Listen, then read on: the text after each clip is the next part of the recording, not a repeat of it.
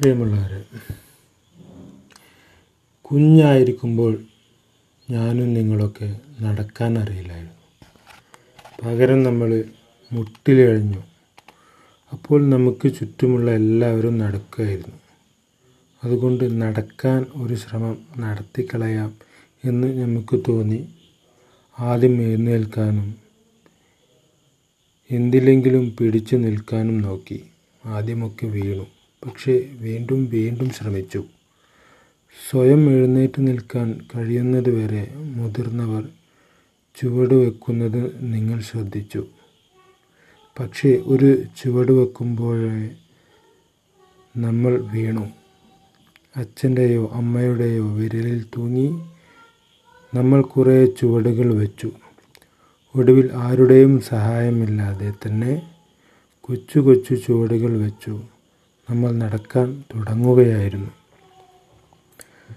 നടക്കാൻ പഠിക്കുമ്പോൾ കൂടുതൽ സമയവും നമ്മൾ പരാജയപ്പെടുകയായിരുന്നു. പരാജയത്തിൽ മനം നൊന്ത് ഇനി നടക്കുകയേ വേണ്ട എന്ന് ഒരിക്കലും നമ്മൾ ചിന്തിച്ചിട്ടുണ്ടാവില്ല.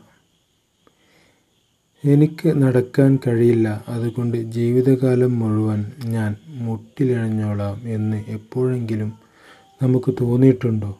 ഇല്ല. പിന്നെ എന്തുകൊണ്ട് നമ്മൾ ഇങ്ങനെ എപ്പോഴും ഇങ്ങനെ ചിന്തിക്കുന്നു? നമ്മുടെ അന്നത്തെ ശ്രമവും ഇപ്പോൾ ലക്ഷ്യത്തിലെത്താൻ നടത്തുന്ന ശ്രമങ്ങളും തമ്മിൽ എന്താണ് വ്യത്യാസം? ഒരു ലക്ഷ്യം കണ്ടെത്താനും അതിനുവേണ്ടി പ്രയത്നിക്കാനും അത് നേടാനുമുള്ള നമ്മുടെ കഴിവ് എപ്പോഴാണ് നമുക്ക് നഷ്ടപ്പെട്ടത്? ഉത്തരം ലളിതമെങ്കിലും അമ്പരിപ്പിക്കുന്നതാണ്.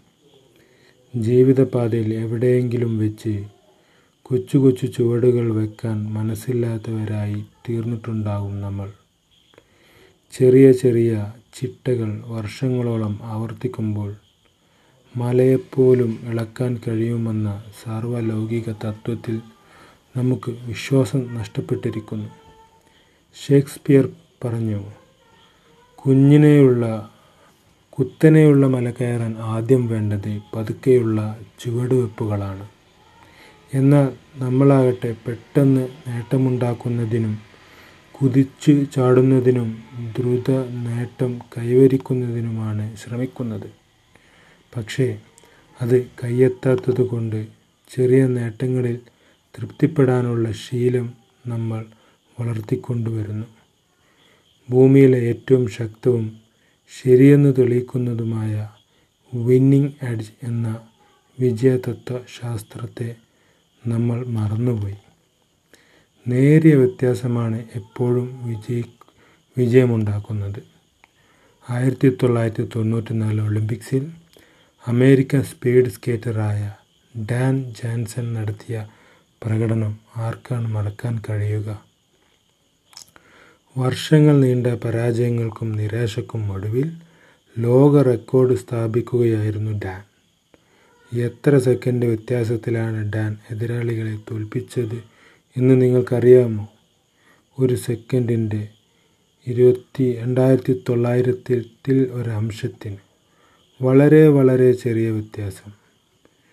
ഏത് മേഖല എടുത്താലും അവിടെയെല്ലാം പരാജയത്തെയും വിജയത്തെയും വേർതിരിക്കുന്ന വിടവ് വളരെ ചെറുതാണ്.